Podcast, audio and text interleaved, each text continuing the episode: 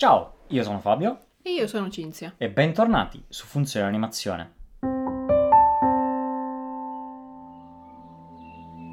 Bentornati, bentornati in questo nuovo What We Watched, l'episodio mensile che va un po' a caso, in realtà non fa caso, dove vi diciamo quello che abbiamo visto, se ve li consigliamo, se non ve li consigliamo o se dovete assolutamente vederli. Sì, oggi parliamo dei film di maggio 2022 e direi di partire subito con il botto, Sì. perché troppo cattivi abbiamo visto. E mamma mia, non diciamo altro. Perché ci sarà un podcast dedicatissimo solo a questo film, però è altamentissimamente consigliato. Assolutamente, assolutamente. Davvero tanta roba, ne riparliamo. Successivamente io eh, ho- sto continuando il mio, approfondimento su Steven Spielberg, questo regista che mi piace veramente eh, tanto tanto, e che questo mese ho finito. Eh, non è che ho visto tutti, tutti i suoi film, ho visto i suoi maggiori, ho visto quelli che mi ispiravano di più e ho visto chiaramente i, i suoi più famosi. E ho chiuso questo, questo mese con Schindler's List, film pazzesco. A me è piaciuto veramente, veramente tanto. Chiaramente drammatico a bestia. Stiamo parlando della seconda guerra mondiale, eh, di questo imprenditore tedesco che apre questa fabbrica e usa eh, gli, gli ebrei eh, praticamente come, come schiavi. Eh, e però facendo ciò cresce durante il corso del film, passando dall'essere un tedesco, parte del, del partito eh, nazista, fino a diciamo cambiare totalmente idea e redige appunto questa lista che eh, sono le, le persone da, da salvare eh, dal, dal campo di concentramento. Veramente, veramente bellissimo, bianco e nero con eh, il classico effetto List, no? Quindi tutto bianco e nero più il, il dettaglio rosso ogni tanto del cappotto della bambina. Qualità ottima, eh, anche se è un po' lungo comunque ha un montaggio eccezionale, scivola via molto bene. Chiaramente appunto mh, drammaticissimo, però molto molto impattante tra l'altro appunto tratto da una storia vera. Eh, Oscar Schindler eh, esisteva veramente e eh, i- sul finale c'è anche un, un tributo eh, a lui e alla sua tomba. Nient'altro da dire. Attoroni soprattutto Liam Neeson eh, secondo me è tanta tanta roba in quel film probabilmente una delle sue interpretazioni migliori quindi assolutamente storia del cinema. Ammetto di non averlo mai visto, ma so che è da recuperare. sì sì sì, sì. Poi sull'onda di troppo cattivi ti viene un po' voglia di vedere film heist. esatto film di rapine E quindi ci siamo buttati per non andare sul classicissimo su Bandits. È abbastanza interessante. sì Allora, la dinamica tra i due protagonisti, diciamo, tra i due galeotti, Mm. è molto scoppiettante, Funziona interessante, scritta bene, perché ovviamente uno ha i suoi disagi, l'altro ce n'ha degli altri e insieme quindi fanno una coppiata bomb. Sì, E anche il sistema con cui fanno le rapine, cioè non, non c'è il gigapiano, però è interessante, cioè è molto semplice. Loro vanno, prendono in ostaggio il direttore della banca, il giorno dopo si fanno aprire il cavo, svuotano tutto e se ne vanno tranquilli come pucci. esatto. E quindi è, è parecchio figo come film, se non che c'è la love story con Kate Blanchett che funziona, ci sta, è solo che in certi punti viene tirata un po' troppo per le lunghe. Sì, Cioè è molto interessante che lei sia completamente matta e che quindi vada d'accordo con questi altri due che sono completamente matti. Però onestamente in certi punti la tirano un po' troppo. sì, sì, sì, sì. No, è, è la parte più calante del film, eh, che però anche lì viene controbilanciata dal- da questo fattore interessante che fo- fondamentalmente si sta guardando il documentario che racconta la storia di questa banda dei banditi della buonanotte. Eh, quindi c'è anche quel, quel, quel metadocumentario all'interno che è interessante. Sì, anche perché poi il film parte dalla fine, quindi è uno spettacolo circolare, Esatto. per fare una citazione. No, il montaggio, la struttura narrativa è tutto molto interessante. Secondo me cala solo un attimo il ritmo e l'interesse in certe scene della appunto love story che sono un po' tirate per le lunghe. Però è un dettaglio, se Sì, vogliamo. Sì, sì, sì. Passate sopra quello ed è un film molto godibile. Anche perché poi ci sono delle scene che secondo me entrano proprio nel cult. Sì, sì, sì, sì. Tipo quella dove stanno nel bar e ballano, per così dire. Chi l'ha visto l'ha visto. E... Sì, sì, sì. C'è un ballo di Propone- coppia più un ballo in singolo. Sì, proponete la vostra scena preferita nei commenti. Esatto. Poi, sempre di Steven Spielberg, Empire of the Sun, quindi l'impero del sole.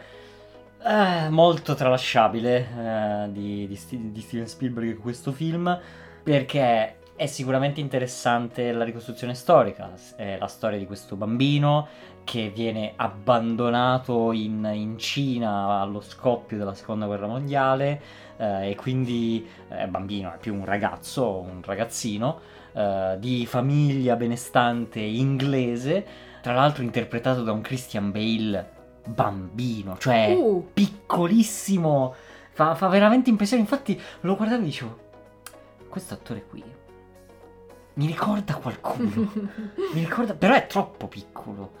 Invece sono andato a vedere ed è veramente Christian Bale in giovanissima età. Cioè, che poi lo pensi in, in Batman e dici, ma, ma scusa, tutta sta roba dove è venuto fuori da un cosino così. E però è molto lento, è molto noioso, viene sballottato a destra e a sinistra e è un personaggio di una stranezza folle. Io non ho mai visto un personaggio così strano. È veramente, veramente fuori di testa, ma a dei livelli che, boh, cioè fa delle robe che non te le spiegheresti mai. E... Cioè, è interessante il fatto che lui sia inglese, ma è attirato da, da questa America, no? Quindi eh, cerca, no? Il giacchetto in pelle, gli occhiali da sole. Eh, ad un certo punto viene preso co- con i suoi compagni che però sono molto più adulti. Eh, lui cerca di fare l'adulto, viene, viene preso e viene messo in questo campo di, di prigionia eh, giapponese. Insomma, c'è, c'è di tutto e finisce e tu ti dici ben beh. che volevi dirmi? Non lo so, io, cioè, capacissimo che non l'abbia capito io, per carità, anche perché anche questo qui è parecchio lungo, però a differenza di Schindler's List, che è veramente un capolavoro, in questo caso secondo me ci sono tanti allungamenti di brodo, eccetera, perché comunque, se è capito, sono nel campo e sono trattati male ma non malissimo, cioè hanno comunque la loro dignità e bla bla bla. Cap- dopo la, la quindicesima scena che mi fai vedere, che rimarca ancora, l'ho capito, va bene. E, e quindi ecco, quindi diciamo che è interessante soprattutto dal punto di vista del, del production design per tutta la costruzione degli ambienti, eh, eccetera, eccetera, eh, ricostruzione storica accurata. Però dal punto di vista della trama non lo so, non ho proprio capito cosa volesse dire, eh, dove volesse andare a parare. Cioè, per carità, magari voleva essere solo un excursus storico, anche perché a quanto pare è tratto da un romanzo autobiografico, quindi è una storia avvenuta eh, realmente, chiaramente romanzata. E, e quindi, boh, poi, no, parti oniriche che non capisci, dici "Eh, cosa, eh, così. Peccato perché l'ambientazione sembrava interessante, almeno dal mio punto di vista. Eh, sì, però in realtà non, non è così. Non, non te l'aspettare orientale. Mm, Ah, ok. perché sono principalmente campi di prigionia o comunque robe militari eh, o, o di città, città. Quindi non c'è niente di classico giapponese, mi spiace deluderti. Mm. Eh vabbè. Poi abbiamo visto Ocean's Eleven, ma questa volta con un twist, quindi in lingua originale, che non l'avevamo forse ancora mai no, visto in io penso originale. che non l'avessi mai visto. Sempre perché in Troppo Cattivi a me è piaciuto molto il doppiaggio, che l'ho visto in lingua originale, e quindi ci siamo posti il dubbio, ma come sarà il doppiaggio originale di Ocean's Eleven, eccetera, eccetera, quindi l'abbiamo visto con questa scusa, diciamo. E È tanta roba. che bisogna dire, è, è fighissimo anche in lingua Sì. originale. Anche perché quando si vede un heist movie, il problema è che il livello di Ocean's Eleven è talmente alto che qualunque heist movie vedi tu poi dici sì però Non è proprio così come Non- Oceans. Esatto, quindi bisogna riguardarlo sempre e comunque. Saremo tipo, boh, alla centesima eh, review di questo, di questo film, che rimane incredibile come sempre. E confermiamo che è perfetto. È veramente pazzesco. Cioè sì, i buchetti di trama qui e lì, ma proprio, proprio piccolissimi se proprio vuoi andare a fare il puntiglioso, però in realtà ci sta tutto. Sempre di Spielberg ho visto il famosissimo Jaws, lo squalo, che in realtà dovrebbe essere chiamato mandibola, tipo una roba del genere. Mandibole. Mandibole. Interessante, davvero davvero interessante, non me lo sarei mai aspettato, pensavo che fosse una roba un po' così banale, no? Cioè fai un film sullo squalo. Credo che sia categorizzato come horror, eh, che sì, ci può stare, però lo definirei più un film di tensione, cioè c'è un'alta tensione, non è che c'è qualcosa che fa schifo, ecco, no? Perché ultimamente l'horror uguale mi fai venire da vomitare, più, o meno, più o meno è quello. Mentre questo è un film di tensione, un po' come era il suo primissimo Duel, che ho visto tempo fa, film anche lì molto interessante, molto figo. E però appunto non sono film horror, sono più film di alta tensione, eh, non quella elettrica. LOL, iscrivetevi. E invece mi sono trovato davanti a una storia che è partita come il più banale dei, dei film eh, horror, quindi con eh, i tipi spensierati, ah andiamo a divertirci al mare. E poi però ha preso una piega che è molto interessante. Perché inizialmente no, c'è la questione, tu stai lì a vedere, sì, vabbè, adesso nessuno ci crede, quindi tutti fanno comunque come gli pare, ci scappa il morto di nuovo e di nuovo e di nuovo finché non la capiranno. Ed è così. Però dopo diventa interessante perché poi eh, ci vanno proprio a caccia, lo vanno a cercare e, e allora c'è la barca e ci sono questi tre personaggi, no? C'è il poliziotto che è il responsabile della sicurezza e che quindi deve andare, c'è lo scienziato, l'esperto di squali che è stra in fissa e quindi vuole andare e c'è invece il cacciatore di squali che è l'esperto con la barca, l'attrezzatura eccetera eccetera. Quindi è davvero un trio fenomenale e anche se è solo metà del film che stanno su questa barca a cercare sto, sto squalo, si, si crea questo, questo rapporto anche a livello tecnico è molto interessante per no, la, la pesca estrema, le tattiche che vengono usate per tenere lo squalo a galla usando i barili, eh, le canne da pesca incredibili, questi rotori enormi che girano, eh, usa la barca stessa per tirarlo. Insomma, è davvero davvero interessantissimo. Non pensavo mi sarebbe piaciuto così tanto, ma è veramente bello. Io l'avevo balzato totalmente appunto perché le cose di alta tensione e horror a me non piacciono. Ma eh, in realtà sì, ci sta, però mm, ci sta. In realtà, cioè, te lo consiglio, non è niente di, di troppo di, di- di troppo che non puoi reggere. Ecco, basta che non lo, basta che non lo guardi al mare e è tutto a posto. Se non vai a largo al mare te lo Esatto. puoi fare.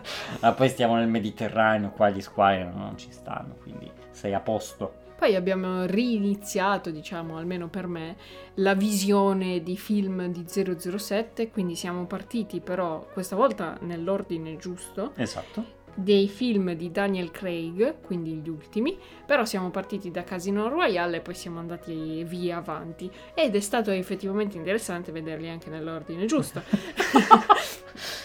Eh, partiamo con il primo Casino Royale e che dire, è il meno bello forse di, di tutti quelli Il- visti finora. Il penultimo meno bello, il meno bello probabilmente è Quantum of Solace. Mm, ma è perché, vabbè, allora, l'i- l'inizio eh, c'è questa scena Sì. molto distorta, in bianco e nero, eccetera, eccetera. Poi c'è questa banda, questo Lucifer che deve essere sconfitto, che è interessante questa cosa che prende i soldi dai super cattivi e li fa tipo da banca e però intanto se li shorta su Mm. aziende di cui trama la bancarotta. È interessante quindi come cattivo, però diciamo il film è un po' così, specialmente verso la fine, che tu pensi sia la fine, ma poi c'è ancora tutta una parte quando parte la love story, anche qui, che dici che cosa sto guardando? No. A parte che le battute di proprio sceneggiatura sono abbastanza banali e il cringe sale a livelli mai visti. E poi, mm, boh, finisce proprio male. Cioè, nel senso, secondo me si è rovinato tutto sul finale. Perché comunque anche Sì. la cosa del poker, di leggere il tuo avversario, il suo ego che gli impedisce di fare le scelte giuste, eccetera, eccetera, ci poteva anche stare. Il cattivo era abbastanza interessante perché hai questo mix di cattiveria e trading, non Francia. lo so. il lusso del casino, cioè ci poteva stare, però il finale, soprattutto, vabbè, eh, è un film che è uscito già da un po', ma eh, diciamo solo che c'è un palazzo che va giù a Venezia e, e tu vedi per mezz'ora gorgogliare questo palazzo che mm, cade nella laguna veneta che intanto non è così profonda, diciamocelo. E poi una volta che è già giù continua a gorgogliare. E non lo so. è-.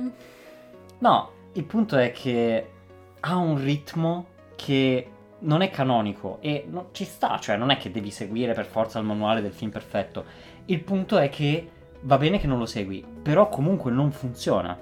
Perché questa partita di poker al centro mangia tantissimo tempo, rallenta le cose in modo assurdo e quindi c'è proprio questa cosa. E la macchina, la macchina è sbagliata. Non puoi dargli la macchina per usarla come porta oggetti e poi appena la guida, tempo 20 secondi, la sfascia tutta completamente. Ma fagliela, facci almeno, fagli almeno girare un po' la campagna così per tirarsela, no? No. E quindi è stato proprio. Non lo so, a me è quello che è piaciuto di meno. Ma proprio. Boh, pessimo. Ma perché ti aspetti che il finale della partita di poker corrisponda col finale del film? E in realtà no. E quindi ci rimani un po' male, secondo me, per Sì, quello. perché continuano a tirarla per le lunghe e tu sei lì a dire sì, dai, arriviamo al punto e quindi è così. Cosa succedeva in quanto non so. Pezzo.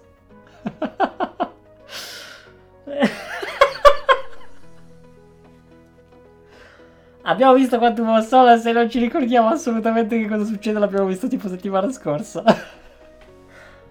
Quindi ottimo, Buio! buio totale. No, davvero. Vabbè, sarà lui che va eh, e c'è la, la compagnia eh, che eh, sta comprando il deserto perché pensa che ci sia il petrolio, ma in realtà non vuole il petrolio, ma vuole Ah, l'acqua. Sì. E allora eh, uccidono tutti. Più o meno questa è la trama. Sì, sì, sì, il Green Empire qualcosa. Esatto. Sì, vabbè, tralasciabile. È in qualche modo collegato con Casino Royale, ma cioè, se ve lo guardate così... Potete anche reinterpretare l'ordine dei, dei film di 007 non succede niente. Questo qua, bah, è un po' così. No. Niente di che anche questo. Però la grande, secondo me, svolta è Skyfall, no. Sì. che è veramente, veramente figo, secondo me. Eh, perché cattivo, top. Anche perché comunque è molto... A parte che non c'entra niente con gli altri due e ci va bene così. Esatto. E c'è questo cattivo che attacca proprio direttamente gli agenti, quindi l'MI6 e in maniera particolare M. È molto intelligente, conosce il sistema dall'interno, quindi comunque eh, è una caccia al topo veramente interessante. Eh, E poi c'è tutto il significato anche di Skyfall, quindi che cosa significa per James Bond, anche un po' di storia eh, di passato di James Bond.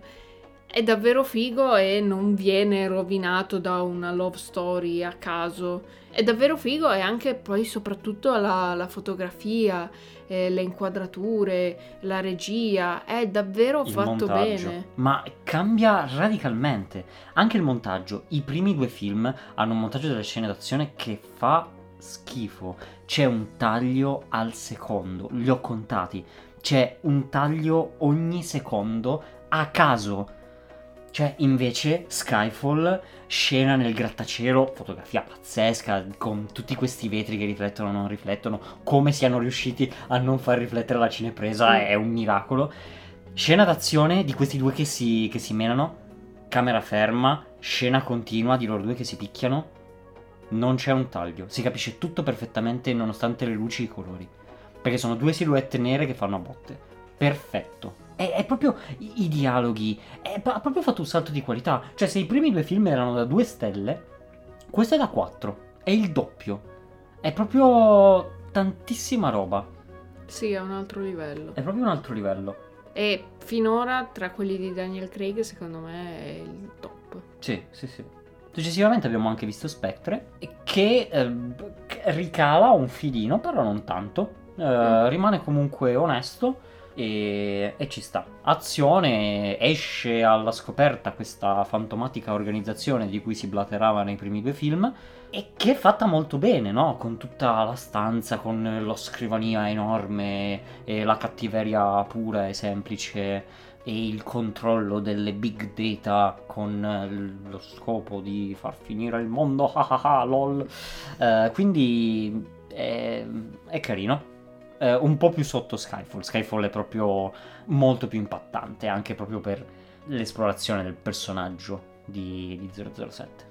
Sì, perché in Spectre diciamo che ci sono anche forse due cattivi, però di uno non ti frega poi tanto. Sì. E infatti viene anche eliminato così facilmente. E l'altro però invece è il vero cattivo e tornerà poi anche nel capitolo successivo, quindi è molto interessante anche poi come i due sono collegati ed è un buon preludio e in più c'è l'Italia ma non buttata a caso come nella Venezia di Casino Royale. Sì, anche se comunque lo stereotipo è confermato, Sì, sì, cioè sì. I, i signori anziani girano per Roma in 500 ascoltando musica lirica. Questa è la rappresentazione dell'italiano medio. Cantano tutti l'opera. Cantano- sì, sì, sì. Che ci va bene, eh, comunque. E poi ci sarebbe No Time to Die, ma dobbiamo ancora vederlo. Quindi iscrivetevi se volete Esatto. seguire il, il finale di questa meravigliosa Pentalogia. avventura. Pentalogia. Benissimo. Io poi l'ultimo film di Steven Spielberg che ho visto, in realtà ho- se avessi chiuso con lo squalo avrei veramente chiuso col botto, però purtroppo ho chiuso con Incontri ravvicinati del terzo tipo.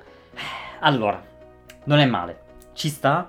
È interessante i- il mondo, il, il modo in cui sono state fatte le, le navicelle, le astronavi, cioè senza che ve lo sto a dire, chiaramente si parla di alieni, non venitemi a dire che vi ho spoilerato il fatto che ci siano gli alieni negli incontri ravvicinati del terzo tipo. E però c'è un problema, che è una scena. C'è il protagonista che ad un certo punto sbrocca, ma da manicomio, ma veramente senza un senso logico all'interno della trama. Perché in pratica eh, gli alieni passano, no? Gli alieni passano nelle, nelle città, eh, in America chiaramente, e sflashano le persone. E le persone da quel momento cominciano a cercare una forma, no? La creano con la sabbia, la gente la disegna, no? Il protagonista piglia il giardino di casa e spaccando le finestre tira le piante in casa. Sassi, eccetera, la scala nel mentre che la, la moglie impazzisce totalmente, gli dice ma sei impazzito, porta via i figli in macchina, eccetera. Lui, tutto sporco, comincia a creare la forma che ha in testa in casa, che per carità, cioè, è cult come cosa, perché una scena del genere ti, ti lascia un segno, ma non è un bel segno. Perché poi vedi gli altri e gli altri hanno preso dei pezzi di carta e ci hanno disegnato sopra la forma. Basta. ok? Lui perché è dovuto uscire così tanto di testa? Cosa che poi successivamente scompare. Cioè non è più quel, quel folle pazzo. L'ossessione rimane l'ossessione ma se ne va la pazzia. Quindi è proprio a livello di trama, non ha un senso quella scena.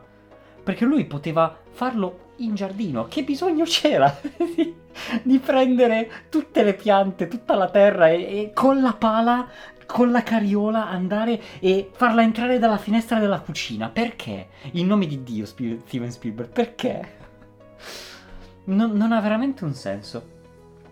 E quindi, quindi è così. Poi, vabbè, finale. Film anche in questo caso lungo, un po' noioso.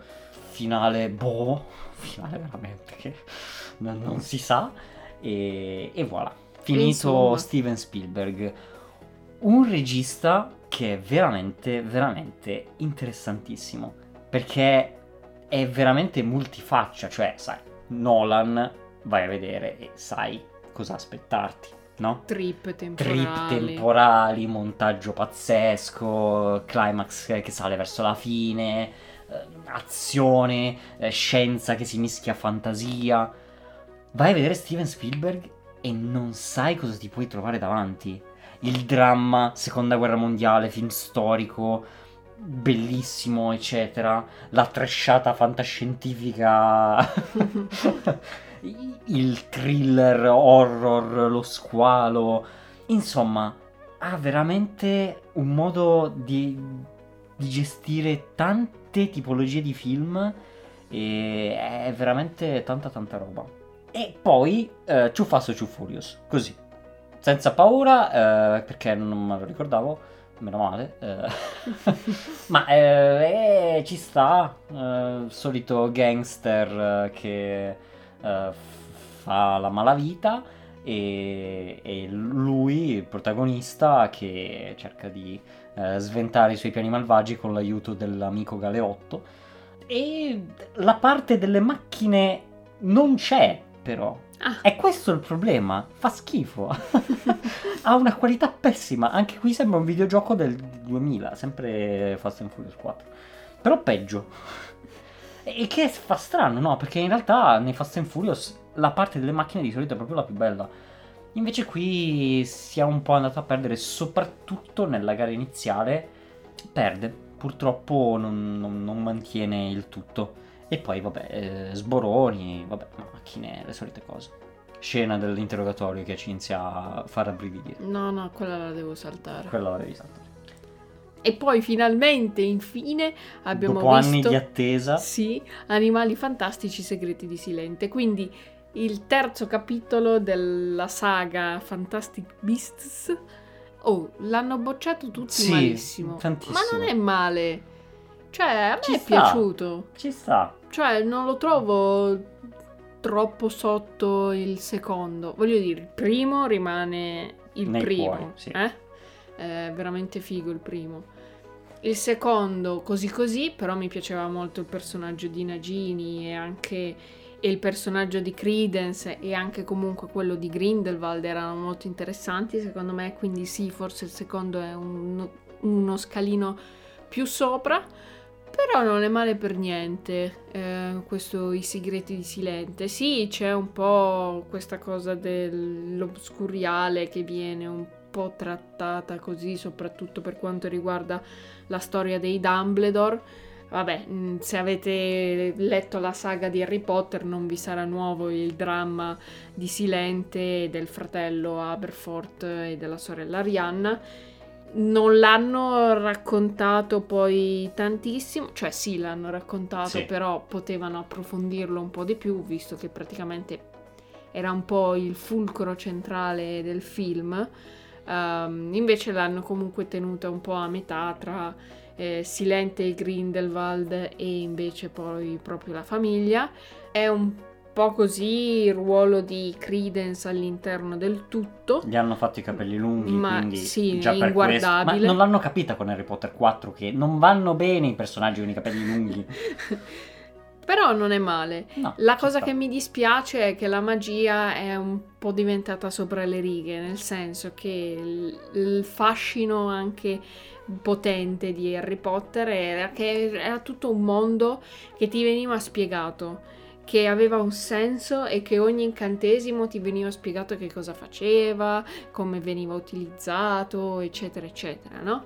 Invece qui cominciano a volare oggetti, eh, effetti di luce, eccetera, e quindi perde un po', è diventato molto più uno spettacolo pirotecnico e, e soprattutto molto più invasivo nell'inquadratura, quando invece anche il bello dei- dei- della saga di Harry Potter è che la magia era sempre presente ma in modo molto sottile. Cioè, che sì, c'erano le cose animate, ma erano spesso anche effetti speciali fatti direttamente sul set con proprio trucchi di magia. Magia quella proprio dei, dei, dei cabaret, insomma. La, la prestidigitalizzazione e quindi troppo digitale, cioè la, la magia è veramente dappertutto e quindi ha, ha un filo perso. Non, non ha, non ha più quella, cioè sembra strano da dire, ma non ha più quella magia che, che c'era ne- nelle altre, ne- negli altri film. Cioè anche nei precedenti Animali Fantastici comunque era più, più controllata. Eh, perché sono effetti visivamente molto fighi e mm, una gioia da guardare, diciamo, però non sono ben contestualizzati. Faccio un paio di esempi.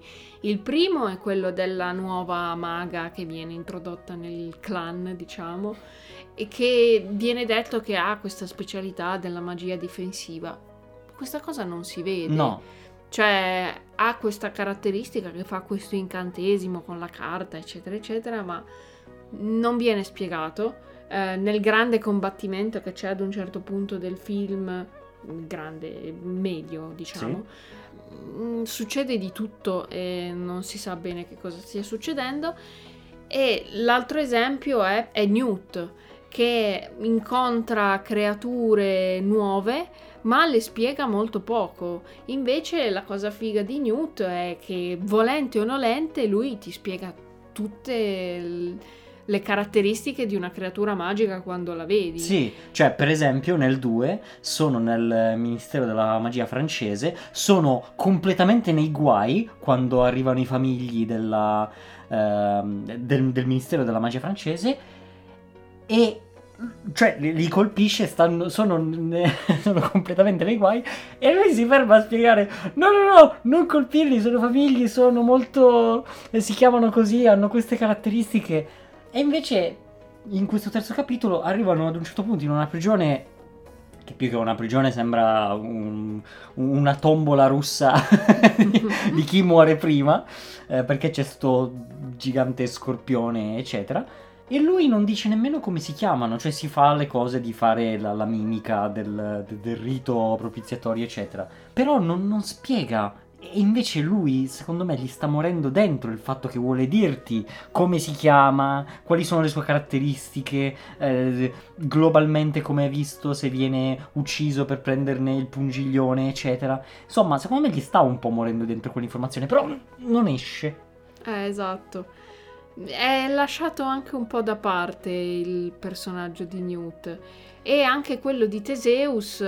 Boh, cioè dal capo dell'ufficio Auror mi aspettavo le faville, però mm, non troppo. Non facciamo particolari spoiler per chi non l'ha ancora visto, però non è male nel complesso, ripeto, proprio qui stiamo dicendo le cose che non ci sono andate bene, però ovviamente l'abbiamo visto e ci è piaciuto.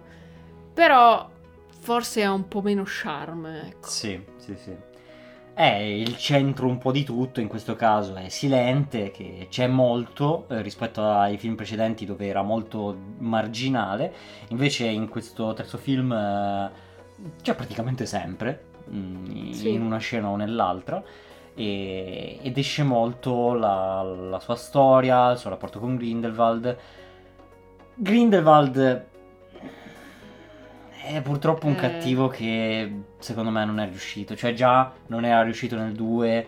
Poi hanno fatto anche il casino di cambiare attore per una roba che poi, tra l'altro, di recente eh, si, si è andata in favore anche di Johnny Depp. Quindi gli è saltato il contratto così alla fine per, per- per queste quisquiglie. Si, si rovinano intere saghe. Però vabbè. E quindi, boh, purtroppo. Io rimango una fervente sostenitrice Ma sì, del Wizarding World chiaro, chiaro. e non vedo comunque l'ora che esca il prossimo capitolo e spero solo che si ripiglino un attimo.